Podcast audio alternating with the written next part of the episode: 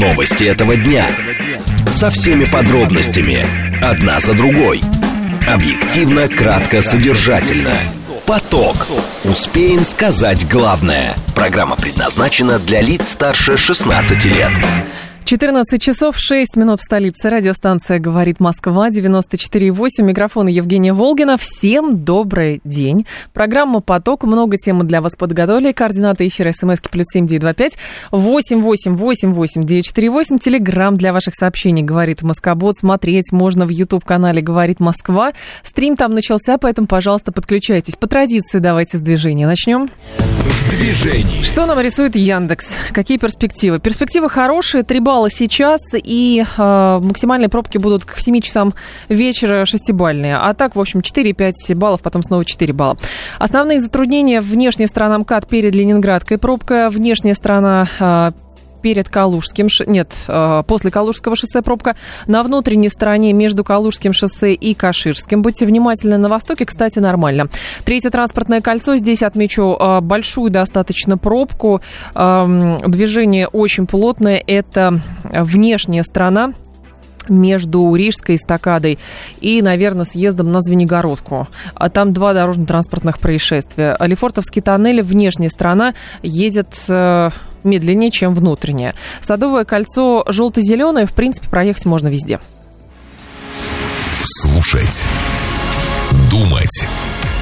Знать. Говорит Москва. 94 и 8 FM. Эм. Поток.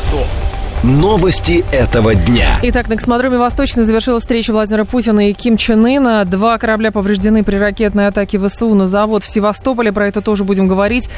Обсудим еще интервью Петра Авина, которое он дал эм, прибалтийским э, журналистам. И основные цитаты тоже обсудим. Будем э, говорить о том, для чего и к- кого даются такие интервью, что последует. И опрос выявил, что 37% граждан России столкнулись с дискриминацией на работе. Поток. Успеем сказать главное.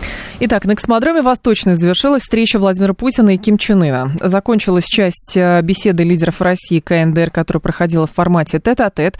Ранее представитель Кремля Дмитрий Песков сообщил журналистам, что подписывать какие-либо документы по итогам встречи не планирует. По его словам, темами беседы станут вопросы двустороннего сотрудничества, в том числе торгово-экономические связи а также культурные обмены и ситуация в регионе и в мире в целом. Сегодня Путин и Ким Чен Ын осмотрели стартовые комплексы «Союз» и «Ангара». Председатель государственных дел КНДР заявил, что отношения с Россией остаются главным приоритетом для Пхеньяна. Ким Чен Ын подчеркнул, что его визит в Россию проходит в особенное время, поскольку она поднялась на священную борьбу для защиты своего суверенитета и своей безопасности. Северокорейский лидер добавил, что всегда поддерживал и поддерживает все решения Владимира Путина и российского правительства. Константин Осмолов, ведущий научный сотрудник Центра корейских исследований, Института Дальнего Востока РАН с нами на связи. Константин Валерьянович, здравствуйте.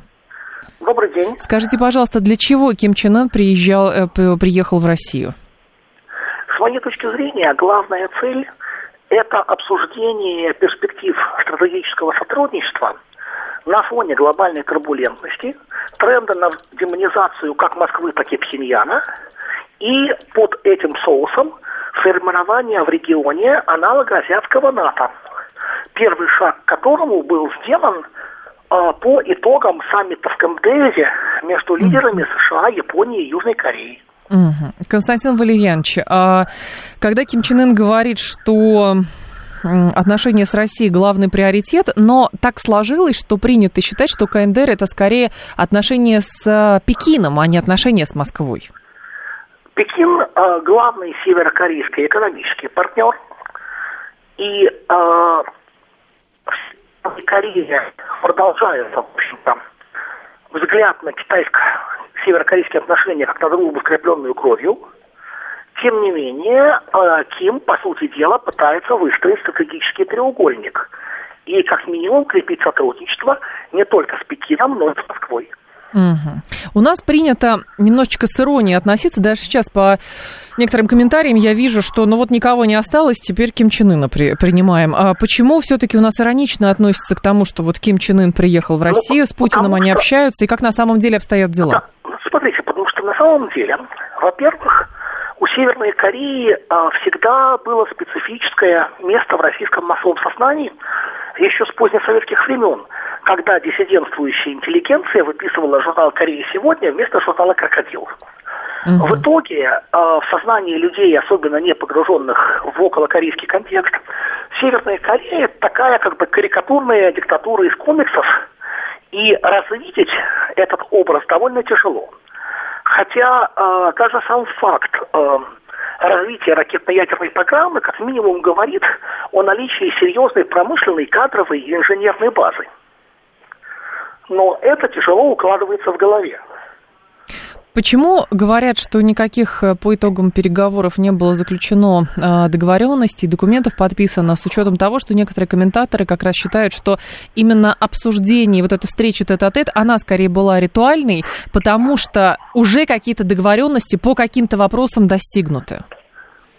Это сложный вопрос. Я скорее могу сказать, что есть ощущение, что визит согласовывался в последний момент. Угу. Потому что, если помните, интервью Пескова телеканалу RTVI говорило о том, что ничего не будет. Так, и что, что-то могло поменяться?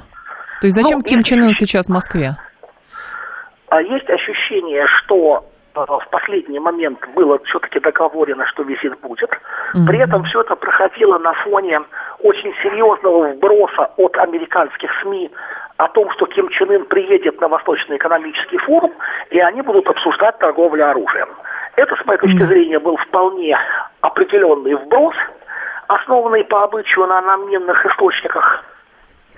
Но что якобы у России и, снарядный голод, и да, поэтому и КНДР будет его... именно угу. на демонизацию э, Москвы и Пхеньяна, потому что этой демонизацией, разговорами о тайном союзе, об ужасном сговоре, о поставках оружия оправдывается создание южнокорейского, американско японского треугольника. Константин Валерьянович, насколько сложной сейчас становится переговорная позиция Москвы, например, с Сеулом, с учетом того, что Сеул явно недоволен тем, что Ким приезжал сюда и находится в Российской Федерации, Понимаете, а у нас все-таки самом... с корейцами как бы неоднозначные отношения. Понимаете, да. на самом деле э, отношения Москвы с Пхеньяном и Сеулом идут по параллельным трекам, и улучшение отношений с Пхеньяном не означает улучшение отношений с Сеулом. Ухудшение отношений с Сеулом могут вызвать скорее опрометчивые действия Сеула, но пока я хочу обратить внимание, что несмотря на довольно высокий уровень давления, угу. Юн Сокиоль пока не принял решение о поставке на Украину оружия и боеприпасов, несмотря на то, что его на Украину специально возили, и некоторые деятели типа генсека НАТО прямо озвучивали эти требования. Но сейчас э, их настроения не могут поменяться, плюс, насколько я понимаю, мы от их газовозов еще зависим. Ну, на самом деле, громкие разговоры о том, что, что Северная Корея вот-вот поставит России оружие, угу. это тоже способ давления на Сеул, чтобы он наконец начал поставлять оружие на Украину, но пока э, южнокорейцы понимают риски. Понимают риски. Константин Валерьянович, еще такой момент. Песков говорит, что Россия будет активизировать сотрудничество с КНДР по всем направлениям. Но вот остается вопрос, много ли таких направлений у нас? Ну, их немного, потому что много такие направления упираются в существующий санкционный режим. Но mm-hmm. там, где этого нет, э, вот, например, как уже было сказано, э, запуск северокорейских спутников на российских ракетах-носителях да. это дырка в законах санкций, которую мы используем. Ага, э, дырка в законах санкций. Хорошо, но что еще? Здесь усиление безопасности Сеула или через... Ой, нет, прошу прощения, Пхеньяна, да. На самом деле есть много вариантов сотрудничества, включая гуманитарные, включая культурные, включая научный обмен и так далее. И. Я, например, очень надеюсь, что вскоре по итогам визита делегация российских ученых сможет посетить Северную Корею. А, вот оно что. Но здесь э, другой еще момент, Константин Валерьянович. В контексте того, что все чаще говорят, что возможно перемирие на Украине по корейскому сценарию, а кто визит так, Кима может... Кто так, простите, говорит, и что они имеют в виду под корейским сценарием? Как это называется? В воздухе витает обсуждение. неприемлем для Украины. Если под корейским ага. сценарием они имеют в виду заморозку конфликта и создание демилитаризованной да, зоны, да. то это абсолютно не имеет отношения к э, реальной ситуации э, в Корейской войне, потому что я хочу обратить внимание, что по итогам Корейской войны стороны остались при своих, граница прошла практически там же, где начиналась. И в результате каждая сторона угу. считает э, Корейскую войну своей победой. Понятно. У нас же э, будет ситуация, когда каждая сторона будет считать эту войну поражением, потому что Украина потеряла свои территории, а э, часть территорий четырех областей, которые вошли в состав РФ, в рамках этой демилитаризованной зоны будут оставаться в сфере контроля Украины.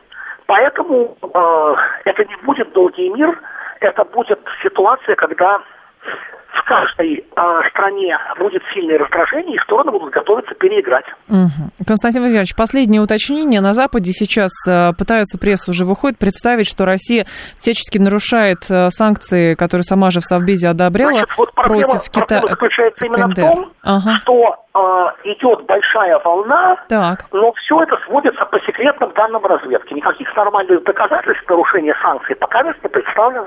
Ну, хорошо, а в данном случае эти информационные бросы, как с ними работать? Ну, а, требовать конкретных доказательств и помнить, угу. что а, от демонизации Москвы и Пхеньяна отбеливают создание азиатского НАТО. Mm, вот оно что. Спасибо большое, Константин Валерьянович. Вас благодарю. Константин Осмолов был с нами, ведущий научный сотрудник Центра корейских исследований Института Дальнего Востока РАН. Из заявлений, которые сейчас по поводу э, значит, визиты Ким Чен Ына э, в Россию э, появляются на лентах. Лавров говорит, что Россия и КНДР будут развивать сотрудничество, не подверженное давлению Запада. Взаимовыгодное сотрудничество. Путин и Ким Чен Ын не обсуждали заявление КНДР о рисках ядерной войны. Лидер России и КНДР не обсуждали размещение солдат КНДР на границе с Украиной. То есть, э, видите, как получается, что появляются какие-то вбросы информационные со ссылкой на источников, как это работает.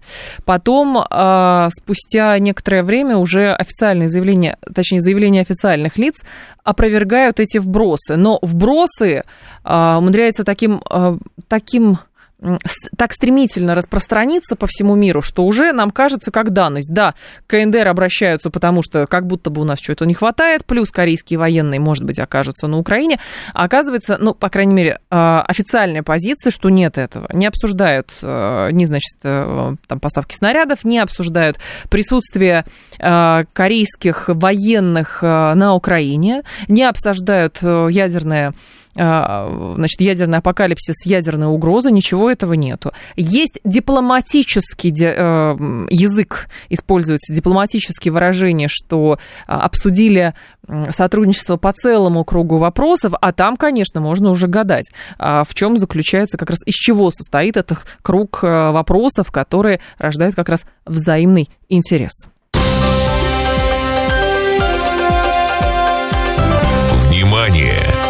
Говорит Москва. 94 и 8 FM. Эм. Поток. Успеем сказать главное. Так, по поводу Севастополя и сегодняшней атаки. Давайте про это говорить, потому что а, происшествие серьезное. Минобороны говорит следующее. Так, два корабля повреждены при ракетной атаке ВСУ на завод в Севастополе. Севморзавод атаковали 10 ракет ВСУ, 7 из них сбили ПВО. Повреждения получили два находящихся на ремонте корабля. В море украинские морские дроны пытались атаковать отряд кораблей Черноморского флота, но их уничтожили. 24 человека, говорят, получили а, травмы. Несколько человек, а, значит, им требуется там довольно серьезная медицинская помощь, по крайней мере. Такие сообщения тоже были у них повреждения средней степени тяжести. И что еще? Восемь домов повреждены, семь из них многоквартирные. Так, и в Севастополе при ракет... Да, восемь, да, больше ничего, обновлений пока нет. Василий Дандыкин с нами, военный эксперт, капитан первого ранга запаса. Василий Алексеевич, здравствуйте. Здравствуйте. Скажите, пожалуйста, что это все-таки за атака и почему а, некоторые ваши коллеги говорят, что Украина начала что-то репетировать? То есть это какая-то предвестник какой-то более серьезной атаки? Да нет, Украина не начала репетировать, я думаю. Она просто э, к этой акции готовилась.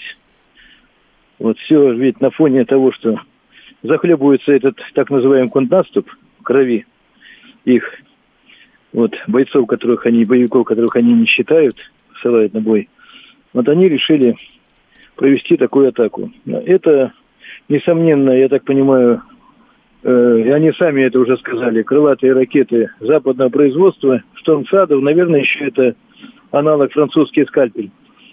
Э, и они запускались э, от оставшихся самолетов в строю. Скорее всего, это Су-24, э, ду- Су-24, ну или Су-27, которые могут Нести достаточно тяжелую ракеты, эту да? крылатую ракету Мгм. взять. Так вот, э, еще же ведь мы знаем, что был удар надводными дронами по кораблям, которые находились в море, которые были уничтожены. Вот. э, И все-таки удар был нанесен э, целенаправленно э, по э, морзаводу имени Джаникидзе. Так. В украинское время он перешел в собственность небезызвестного Порошенко, превратился вообще-то, ну, был э, завод, в принципе, э, сказать, э, обескровлен. И вот только сейчас вот начал подниматься, это э, филиал «Звездочки» нашей. И э, да, и удар, судя по всему, нанесен был, повреждены два корабля. Это в районе, скорее всего, Сухого дока, который тоже в распоряжении находится завода. Э, ну, уже вот я слышал, что э, повреждены домов, дома. Э, ракеты достаточно с мощным бое- э, взрывчаткой, э, бо- боеголовкой, это десятки килограмм, если даже не больше. Мгм. Вот именно такими ракетами, судя по всему, наносил э, враг удары по Чангарскому мосту дважды. И, в принципе, тоже там они были в большинстве своем сбиты, но вот э, некоторые достигли цели, сейчас мост восстанавливается. Достаточно коварная э, ракета, ну, скажем Насколько серьезным, с вашей точки зрения, Василий Алексеевич, э, насколько серьезный урон нанесен флоту с учетом того, что Украина захлебывается, она не захлебывается, она, но очевидно совершенно, что цели по разрушению стратегических объектов, которые относятся к Черноморскому флоту, это приоритетная с их стороны задача. так. Приоритетная цель вообще город-герой Севастополь и, конечно, Черноморский флот как, как главная база. Для Мгм. них это, это вот э, то, то, для чего они, в общем-то, и затеяли контрнаступ. Особенно бои вот на этом направлении, и сейчас продолжаются э, в районе э, же Работина. Для них это очевидно, потому что мы знаем, что именно в Севастополе э, началось восстание на Украине русского мира после этого Майдана Кровавого. И, конечно, они хотели летом уже там быть, и Зеленский, и, и Челядь, и все это, и Залужный с Будановым. Но, как говорится, ничего не, не вышло. Поэтому это вот такая, вот такая месть определенная. Ну, что могу сказать? Э, э, Министерство обороны уже сообщило, что корабли, несомненно, будут отремонтированы, вот, введены в строй. Это все-таки, куда ни крути, боевое действие. И удар был нанесен, судя по всему, все-таки из Одессы, вот, э, который вот порт в районе Измаила Рины сегодня мы атаковали, уничтожая там структуру. И я хочу сказать, что, несомненно, э, после этого за- окончания этого контрнаступа нам надо будет освобождать территории и регионы Российской Федерации, Донбасс, и Запорожье, и Херсонская область. Но я бы присовокупил другие русские города, потому что если этого не будет, то покоя не будет э, ни Крыма, ни Севастополя. Василий Это, конечно, Алексеевич, что сейчас... Да, я понимаю, о чем вы говорите, но а, это логичный вопрос э, да. рождает. Хорошо. А, та страна, страна противника, пытается найти какие-то уязвимости, какие-то бреши в нашей э, значит, системе... ам, Противовоздушная оборона. Да, противовоздушная оборона. Очевидно совершенно, что, хорошо, если будет усиливаться где-то, то, возможно, брешь э, возникнет в другом месте. Некоторые ваши коллеги предполагают, что э, текущий сегодняшний удар показывает, что якобы украинцы даже могли уже использовать э, американские атакамсы, либо появился какой-то новый вид боеприпасов, потому что, ну, как бы расстояние довольно большое между тем, откуда Знаете, и между тем, э, куда. Мгм. Да. Я вот об этом тоже подумал. Если они упомянули э, вот эту установку реактивного огня Милс, это аналог э, Хаймерса, это британская. Так. Она тоже может стрелять ракетой. Вполне вероятно, что американские ракеты, о которых американцы говорили, что будет постоянно, вполне вероятно, что они уже на месте. Там, три, там 300 километров до 300 километров. Это баллистика, это не крылатые ракеты, в отличие от Баллистически, скажем про так, баллистически от пишут, Соли. да. Ага. Да, да, это баллистика. Значит, могли быть комбинированный, мог э, комбинированный удар быть и крылатыми ракетами, и, балли- и баллистическими. Вполне вероятно, да. потому что только заявление происходит какое-то на этом уровне, все это уже находится на месте. А с чего бы им стрелять еще? Баллистики, насколько я знаю, есть только к этим установкам, они могут применять и с этой установки стрелять, и с. Uh-huh. Э, только у Соединенных Штатов Америки. В принципе, лицемерие и цинизм мы уже это э, видим и с начала э, специальной военной операции, и с Минском 1 и 2. Так что здесь э, уделяться ничего не приходит. Но мы подождем, потому что все это очень быстро вы, э, выявится, потому что были сбиты э, соответствующие э, специалисты и органы, все это дело посмотрят, проверят. Но так или иначе, э, во всем этом деле, конечно же, видны все уши и составляющая и Вашингтона, и, и Лондона. А эти э, уши как-то по пооборвать можно, потому что, ну, опять же, ну, следующие пишут, что Черное море сегодня продолжает мониторить, добывать необходимую информацию в интересах Абсолютно. Ну, мы один, а, один, ВСУ, один беспилотник да. упал. Так. Вот. Но там же не только беспилотники. На нейтральные водами летают и американские, ну, скажем так, хоки летают, самолеты. Хоки летают, и, и конечно. Но дело в том, что это нейтральные воды, и даже от той зоны, где мы объявили, что это зона специальной военной операции. То есть они снабжают информацией э, украинскую сторону. Скорее всего, инструкторы, которые вот всем этим занимаются, наверняка там тоже сидят. Э, от, вот, и в сухопутном варианте, э, если это Атомакс. И, конечно же, это э, ракеты, которыми вот оставшиеся самолеты на вооружении ВСУ э, использовали. Они еще, к сожалению, не добиты, не уничтожены все они прячут их по аэродромам. Вот, я думаю, я думаю, что э, все это будет и уже прорабатывается. И, конечно же, э, сегодня, конечно, насколько известно, они там радуются, и праздник у них.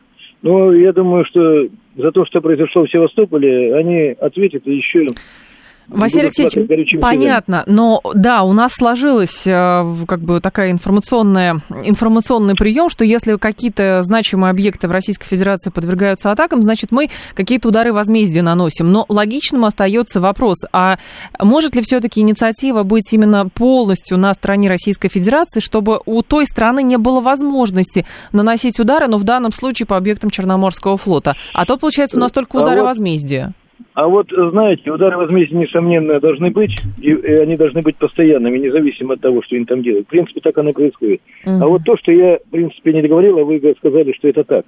Так вот, э, необходимо, чтобы русские города Измаил, Одесса, Очаков, Николаев, которые, несомненно, сейчас э, занят, заняли, заняли враги и под контролем врага находятся, вот, они э, были под нашим контролем. Это несомненно. Оттуда, пока это есть, пока эта часть моря так или иначе э, вот э, э, опасность для нас э, вот, представляет, и оттуда идут угрозы, оттуда идут и надводные дроны, оттуда летят и ракеты. Именно оттуда, потому что 300 километров, если посчитать, где-то там. Вот. Они это отлично понимают, враг. Говорят, перебрасывают сейчас резервы из Западной Украины на это южное uh-huh. направление. Чует кошку, что мясо съела, но нам нужно обязательно этот вопрос решать. Понятно. Это самое главное. Понятно. Спасибо большое, Василий Алексеевич. Я вас благодарю. Василий Дандыкин был с нами, военный эксперт, капитан первого ранга запаса. А, и сейчас Минобороны отчитывается, что вооруженные силы России за сутки отразили две атаки ВСУ на Краснолиманском направлении. Потери противника составили до 65 военнослужащих. На Донецком направлении отразили 8 атак ВСУ. Так, две атаки штурмовой группы морпехов ВСУ в районах Новомайорского в ДНР и Приютного в Запорожской области части ВСУ потеряли за сутки на южнодонецком направлении до 235 человек. Это вот сейчас данные Министерства обороны России. 14.30 информационный выпуск. Мы с вами продолжим. Новости этого дня. Со всеми подробностями. Одна за другой. Объективно, кратко, содержательно. Поток. Успеем сказать главное. 14.36, столица радиостанции «Говорит Москва». У микрофона Евгения Волгина. Мы с вами продолжаем. Это программа «Поток». Миллиардер Петр Равин а, дал интервью э, средству массовой информации под названием «Baltic News Network». И, соответственно, тут э, журналисты собрали основные цитаты э, бизнесмена. Значит, он говорит, я не понимаю, что именно означает солидарная ответственность. Я, конечно, чувствую ответственность за все, что происходит в стране, гражданином которой я являюсь, где я живу и долгое время работал, в том числе и в правительстве. А, это ответ на его вопрос, несет ли, несете ли вы солидарную ответственность за конфликт на Украине. Далее он отвечает на вопрос, опасаетесь ли вы преследований. Конечно, учитывая историю моей семьи, а, говорит Авен. Постоянное перераспределение активов, которое продолжается и сегодня, очень напоминает непрерывную смену владельцев поместья среди русского дворянства, которое, в отличие от Запада, никогда не прекращалось. Милитаризм – естественное следствие многовековой а, истории России – основанный на территориальной экспансии. На Западе есть ненависть к богатым, особенно к путинским олигархам, это цитата, к которым я и мои партнеры, конечно, не относимся, но говорить об этом почти подвиг. Далее еще. Проблема России не столько в ненависти к Западу, сколько в неспособности четко определить свое место между Западом и Востоком. Только втягивание России в западный мир, каким бы трудным оно ни было, является гарантией безопасного сосуществования. Я всегда за это выступал, а также за иллюстрацию, если говорить о внутренних вопросах. Сергей Старовойтов с нами, политолог, гендиректор Федеральной экспертной сети «Клуб регионов». Сергей Игоревич, здравствуйте. Здравствуйте, Евгений. Скажите, пожалуйста, для чего такие интервью даются или для кого?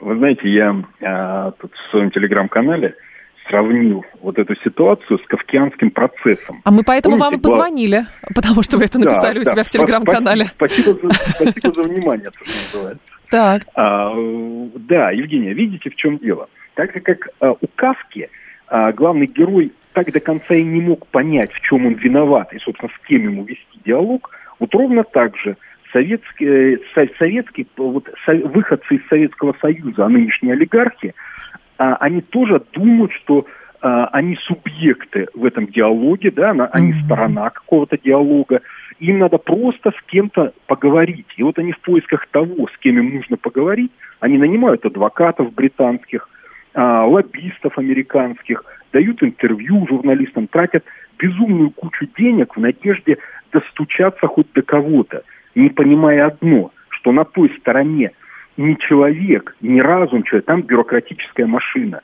которой невозможно говорить. Да, она состоит из множества мелких чиновничков, но каждый из которых не принимает никаких решений. И вот эти бедолаги, Воложи, Авины, а, там и прочие, прочие, которые вот, ну, как-то бьются в эту стену, пытаются вот, вот какой-то диалог наладить у них ничего не получится. Да никогда. может, чтобы санкции сняли просто, и все. Но это, это про то, чтобы разблокировали карточку, чтобы ну, оплачивать домработницу. Ну, Примерно слушайте, так ну, это выглядит. Ну, ну, конечно. Их мотив, он, он э, Сугубо меркантильный, да? да. Конечно. Мещанский, меркантильный, да, они хотят, чтобы с них сняли санкции, они получили доступ к своим активам, которые у них там есть. Вы же не забывайте, что большинство российских элит – так называемые тучные нулевые, научились жить на два дома. Угу. То есть они работали здесь, а, собственно, все активы, дома, ну, это, собственно, известная тема, да, это все у них было на Западе. Вот между двумя домами, где любимый там, а здесь, собственно, производственная необходимость, вот они и существовали. И вдруг их отключили от того ресурса. Все, а, все нажитое непосильным трудом оказалось заблокированным. Ну да, они сейчас бьются за доступ к своим богатствам. Но приближает ли все-таки это Запад к пониманию России? Позволяет ли, например, российским властям понимать логику поведения состоятельных бизнесменов? Потому что если даже вчерашнее э, послушать э, заявление Владимира Путина по поводу олигархов и других людей, он говорит, ну пусть живет себе на здоровье, там про Чубайса. А что уехал, непонятно, наверное, уголовного дела испугался. И мы, говорит, в очередной раз призываем вас вкладывать деньги в Российскую Федерацию. Но это же не пересекающиеся параллельные прямые. Вот реальность Авина и реальность, соответственно, на Кремля? Ну, во-первых, я всегда говорил, что Путина надо понимать дословно. Да, То есть мы политологи буквально. пытаемся тень на плетень наводить, а на самом деле надо слушать, что говорит президент, и вот буквально его понимать. Когда он буквально сказал, сколько там, 10 лет назад, по-моему, на одной из встреч с бизнесменами, 12, возвращайте капиталы да. в Россию, да, угу. в Россию, они подумали, что это некая метафора, да, а, такой красивый прием риторический. Ну, оказалось, что им просто он давал полезный совет, который вот сейчас бы пригодился. Ну, как человек, обладающий большим пониманием э, перспективы. Да. А сейчас, сейчас он ровно им об этом говорит. Дорогие друзья, мы находимся на смене э, элит. Вы можете выбрать, вы можете превратиться в несчастных, хороших русских, которые так и будут э, до скончания своих лет вести борьбу за капиталы, либо вы можете плюнуть на то, что у вас есть там, и начать зарабатывать здесь. Вернуться, да, с нуля, да, с каких-то там позиций, ну, это относительный ноль, конечно, да, это не, не минимальный размер оплаты труда. Но он им, проще говоря, он им говорит о следующем. Сделайте выбор.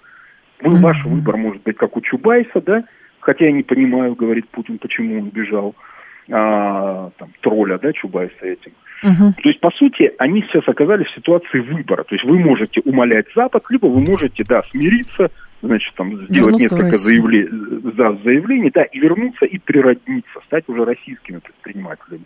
Да, это нелегкий выбор, да, этот выбор связан с а, финансовыми потерями и мировоззренческим выбором таким, но вот, вот так Но, Сергей Георгиевич, просто интересно, что, соответственно, российских олигархов, очевидно, совершенно санкции против них ввели, какие бы покаянные письма и интервью они не давали, и, получается, их продолжают использовать. Но, с другой стороны, реальность тут, политическая, насколько мы понимаем, тоже такова, что у нас есть э, как бы опасения, наверное, у какой-то части а, там, бюрократического аппарата, что есть какая-то пятая колонна на Западе, которая вот сейчас, значит, вложит свои деньги наймет каких-то агентов, будет давать интервью и попробует шатать режим в России. Ну, выглядит странно, но по факту все равно такие рассуждения присутствуют.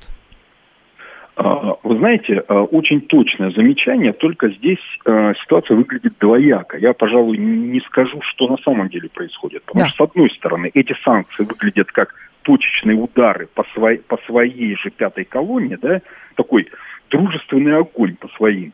То есть, угу. когда они делают все, чтобы разгромить остатки прозападных, э, вот, вот прозападной части общества российского. Потому что именно по ним они полтора года и наносят эти удары унизительные. А, с другой стороны, наверное, они исходят из логики, что таким прессингом они формируют э, недовольство этих граждан, и сейчас эти, знаете, недовольные граждане свергнут режим. Ну, э, мы же понимаем, насколько это смешно, и даже э, абсолютно прозападные политологи говорят о полном непонимании западной бюрократии того, как устроено в России все. То есть mm-hmm. это не только мы их, их не знаем, да, не только мы не понимаем логику принятия ими, ими решений, но выясняется, что и они ничего не знают про Россию.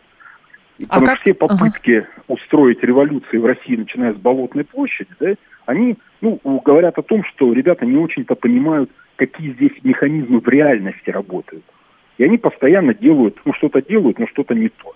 И тем более это странно выглядит, если Авен, который говорит, ну, я работал там, и, значит, и в высоких кабинетах работал, он не может не понимать этих механизмов. Или был убежден, что оно вот работает так, как, не знаю, Rand Corporation пишет.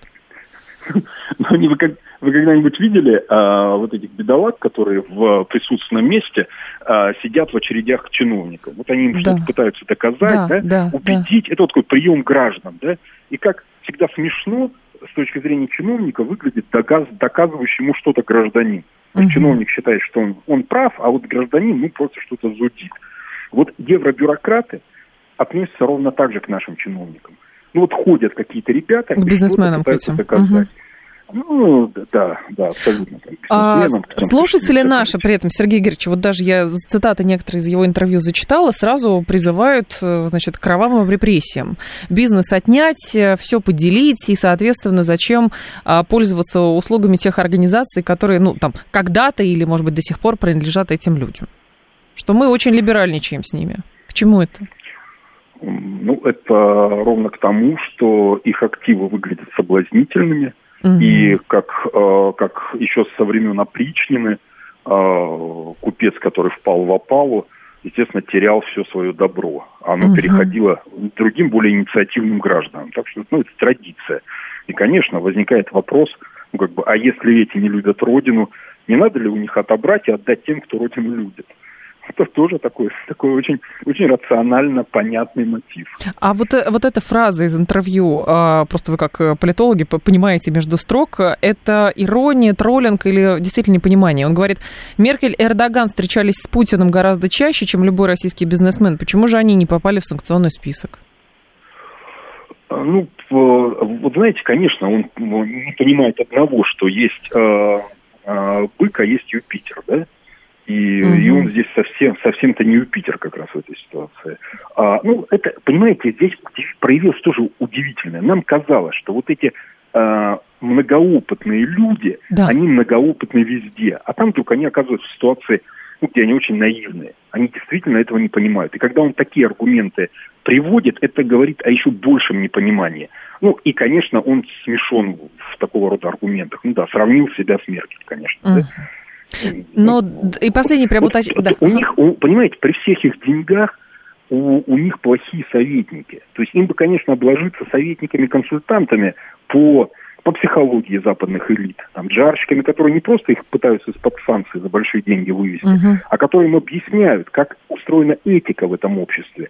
А, к сожалению, за два урока получить знания об этом невозможно. Надо вырасти в западном обществе. Надо проникнуться его духом. Ну, чтобы быть западной элитой, надо, надо быть Да. западной элитой, понимаете? А невозможно ребятам, которые сейчас, ну да, их немножко пустили а, за большие деньги в, в предбанник, и они пытаются как бы на равных разговаривать. Ну, им сейчас, да, указывают их место. Сергей Игоревич, а вот есть э, некоторые олигархи, такой актив э, возмущенный, который на Запад уехал, и который пытается откреститься от России. Есть актив, э, значит, состоятельных, богатых людей, околовластных, которые активно призывают своих коллег возвращаться и дают интервью здесь пророссийские. А вот каков процент, ну, так называемых спящих, неопределившихся, которые вроде бы внутри России, но не дают интервью, не выказывают свою позицию ни за, ни против? Их принято называть э, ушедшими во внутреннюю миграцию. Да. А, по э, ряду классификаций, например, к ним относятся а, не только Россия уехавшая, которые реально уехали, да, из Мгм. России, но и те уехавшие, которые как бы остаются здесь, они внутренне уехавшие, и э, все жители крупных э, мегаполисов, ну, принято их относить к этому, да, Россия столичная, так называемая, Москва, Питер, там, ну, Екатеринбург, крупные города.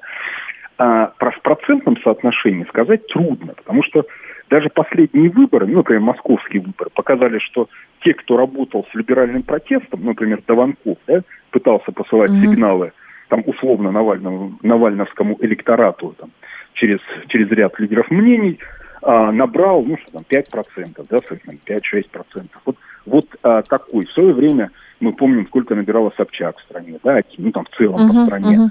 А в Москве было до 27% таких людей. Ну, сейчас, там, понятно, что Дованков не вышел на весь этот электорат, на всю нишу. Но их, а, они есть. Их много среди образованного, креативного класса, высшего чиновничества. Мгм. Конечно, это миллионы человек в стране. Но э, э, дело в том, что проявить собственную политическую субъектность они не имеют никакой возможности. А, как по вот в целях, ну, главным образом в целях самосохранения, ну и законы соответствующие приняты, да, об иноагентах, о дискредитации Ну да. и так далее, и так далее. Им проявлять себя нет никакой возможности. А, можно ли говорить, что это такой пар в закрытом котле, и через какое-то время он, да, есть в этом, именно в этой логике Запад, например, сейчас внедряет санкции. Им кажется, что вот этим давлением на эту пятую колонну они ее разогреют, и пар, значит, взорвет стенки э, этого котла. Еще раз говорю, что это наивный взгляд. Скорее всего, люди будут пересматривать, в том числе даже прозападных либеральных взглядов, будут пересматривать свои жизненные сценарии, постепенно адаптируясь э, к той ситуации, которая складывается в стране. И свою прозападность они будут проявлять ну, иными, в иных формах. да. Мы Понятно. видим, как это происходит, например, э, в Беларуси, мы видим китайский опыт, мы Мгм. видим иранский опыт, я уж не говорю про северокорейский. да.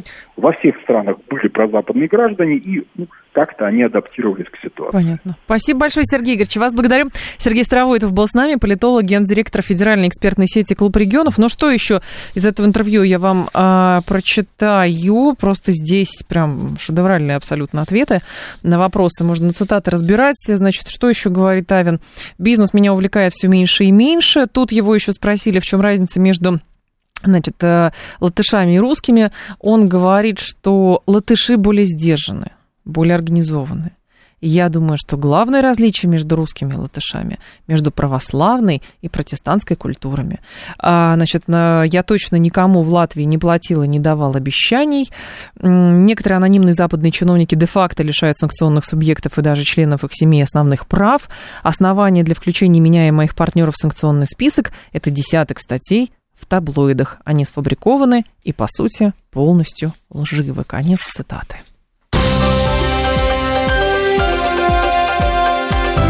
Внимание! Говорит Москва. 94 и 8 FM. Поток. Успеем сказать главное.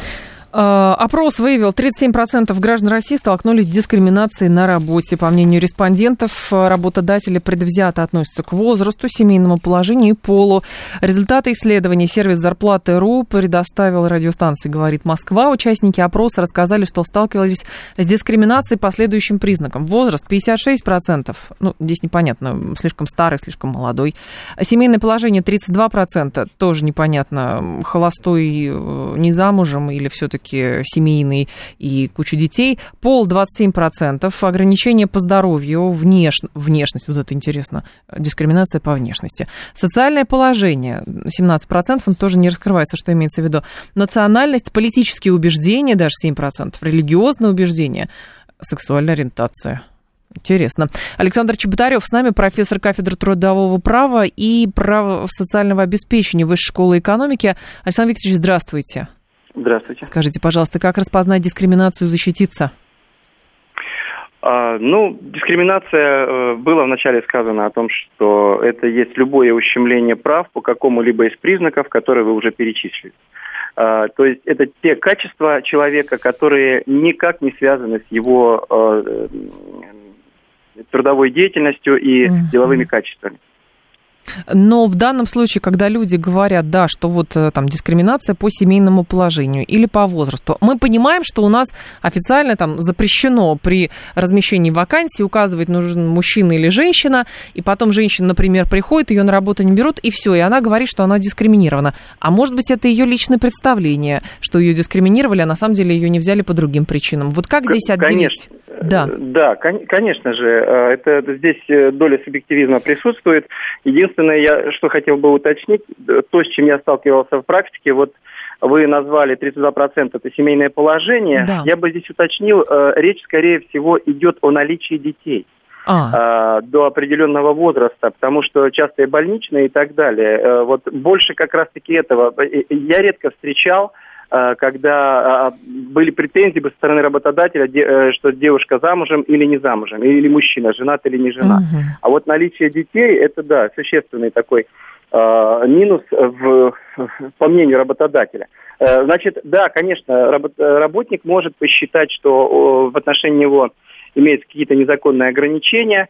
Здесь э, разбираться будет только компетентный орган, э, и он будет давать оценку, поскольку он является лицом независимым. Работникам часто и судебная практика есть определенная, когда работникам отказывают, даже в тех случаях, когда они считают, что по одинаковой должности у них у всех должна быть одинаковая заработная плата. И есть судебная практика, когда суды не признают эту дискриминацию, учитывая количество подчиненных у этого угу. человека, объем работы, показателей и так далее. Здесь нужно разбираться по каждому конкретному делу.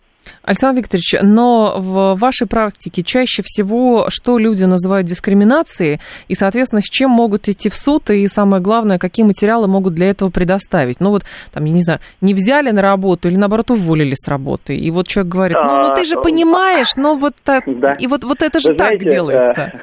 Э, ну да, нет, э, э, то, что не взяли, чаще, конечно, приходится сталкиваться с тем, когда не берут на работу, ага. а, и чаще по такому признаку, признаку как возраст. А, вот, э, слишком молодой или слишком старый? Э, слишком возрастной, да. Слишком возрастной, слишком возрастной mm. как правило, да. И э, здесь очень сложно доказывать, но опять же в каждом конкретном случае нужно исходить из э, определенных обстоятельств. Э, что касается незаконного увольнения, оно здесь в любом случае будет э, привязана к закону, так или иначе, потому что нельзя уволить в силу возраста, там нет такого основания. Поэтому человека будут, здесь нужно будет уже доказывать понуждение к увольнению, либо написать заявление по собственному желанию, либо увольняться по соглашению сторон. То есть юридически все вроде бы как чисто, но э, причина увольнения, она гораздо глубже именно возраст. Это нужно доказывать. А что касается да. при приеме на работу, вот вы абсолютно правильно сказали э, э относительно объявлений при трудоустройстве мужчина, женщина и так далее, ограничения вот такого плана, то здесь у нас просто будет добавлен еще один орган э, компетентный, куда нужно обращаться с жалобами. Это антимонопольная служба, поскольку эти объявления, они сродни рекламе. Вот она будет следить угу. за этим. Еще, э, смотрите, сейчас найду вот здесь интересные, э, значит, дискриминирующие признаки, политические убеждения, сексуальная ориентация. Сталкивались с таким? А, честно говоря, с сексуальной ориентацией нет. Политические убеждения, да. А, там человека просто не брали на работу, э, потому что высказывал критику достаточно э, в отношении властей региона. Ага, понятно. То есть и, та, и такое бывает. А с таким идут потом в суд или нет? А, но э, вот в нашем случае этого не было. Человека просто не взяли на работу, но он и понимал, что не возьмут. Угу. И э, в суд не пошел. Э, с этим сложно идти, потому что, понимаете, тут тоже определенная доля субъективизма и там, допустим, ну, э, люди склонны обвинять во всем там власти и так далее, да. но бывает, что конкретно в его случае причина там утечки воды из крана это не не какие-то там козни со стороны властей были. Это просто управляющая компания не выполняла свою Все работу. понятно. Спасибо большое, Александр Викторович. Вас благодарим. Александр Чеботарев был с нами, профессор кафедры трудового права и социального обеспечения Высшей школы экономики. Так, меня в рабочий чат WhatsApp не пригласили, посчитали, что я слишком старый. Думали, вы пользуетесь кнопочным телефоном? Но вы-то сказали, что вы молодой. Или как? Как доказать, если ограничение изначально 25-40 лет и все, говорит Роман? Ну, искать, наверное, что-то другое. Вот так. Или убеждать, попытаться убедить, что вы, в общем, можете. А, если так удастся, конечно. Меня начальник тиранит, говорит, иди работай, а, меня, а мне на радио писать надо. Так, если мужчина замужем, то тут дискриминировать его по какой статье, семейное положение или по возрастному? Мужчина замужем? Ну, это тогда может быть иностранец. У нас не может быть мужчина замужем. У нас мужчина может быть женат. Вот. А, так, я по всем этим признакам отбираю людей на работу, я с этим человеком работать буду и платить ему, так что я выберу того, кто мне нравится, Костя. А давайте, Костя, вот вы и звоните. Здрасте, Костя. Да, Женя, здравствуйте. Ну, смотрите, я опыт э, набора сотрудников у меня есть уже почти 10 лет. Так. И как бы, ну, я знаю точно, что, допустим, девушек после 25 я брать не буду, потому что там проблемы будут с работой. В смысле? А, ну, вот это. А ну, какая у вас работа, что... напомните? У меня, ну, грубо говоря, мы поставщики крупно, ну, такие средненькие, и плюс интернет-магазин, ну, короче, дистанционная торговля, вот так. Дистанционная торговля. А почему после 25 же, э, женщин а, не берете? потому что начинается у меня дети, у меня мама, у меня там еще какие-то, мне туда-сюда надо, мне к врачу, а до 25, ой, все хорошо, мне только надо работать, я хочу больше работы, потому что я хочу больше денег. Ой, Костя. Мотивация у человека Так вы же, другая. Костя, сам э, многодетный, по-моему, родитель. Вы же ну, понимаете, что... Я. Двухдетный. Вы же сами понимаете, Знаете, что, что чем Жень, больше женщин рождается... Сказать, смотрите, да. смотрите, по поводу моей двухдетности. Да. Мы с женой бизнес ведем. Так. И я ей всегда говорю, так, мы бизнесом или семьей? О боже. У меня на первом месте, к сожалению, ну, не знаю, или к счастью, поэтому мы и живем. У да. меня бизнес, у нее семья. И мы постоянно из-за этого ругаемся. Поэтому я и беру до 25 и чтобы желательно без семьи. О, батюшки, вот, это, вот это да, Костя. Костя, сколько, сколько лет? И как наши слушатели раскрываются? Говорит, не, все не, не берет на сотрудниц старше 25 лет, потому что все семья, пеленки, распашонки, сопли, больничные, сады и прочее. А есть другая статистика, Костя, есть другая статистика, согласно которой, что когда женщина рожает ребенка, а, то, соответственно, она становится более исполнительной и более способной к многозадачности. Подумайте об этом. 15 часов новости мы продолжим.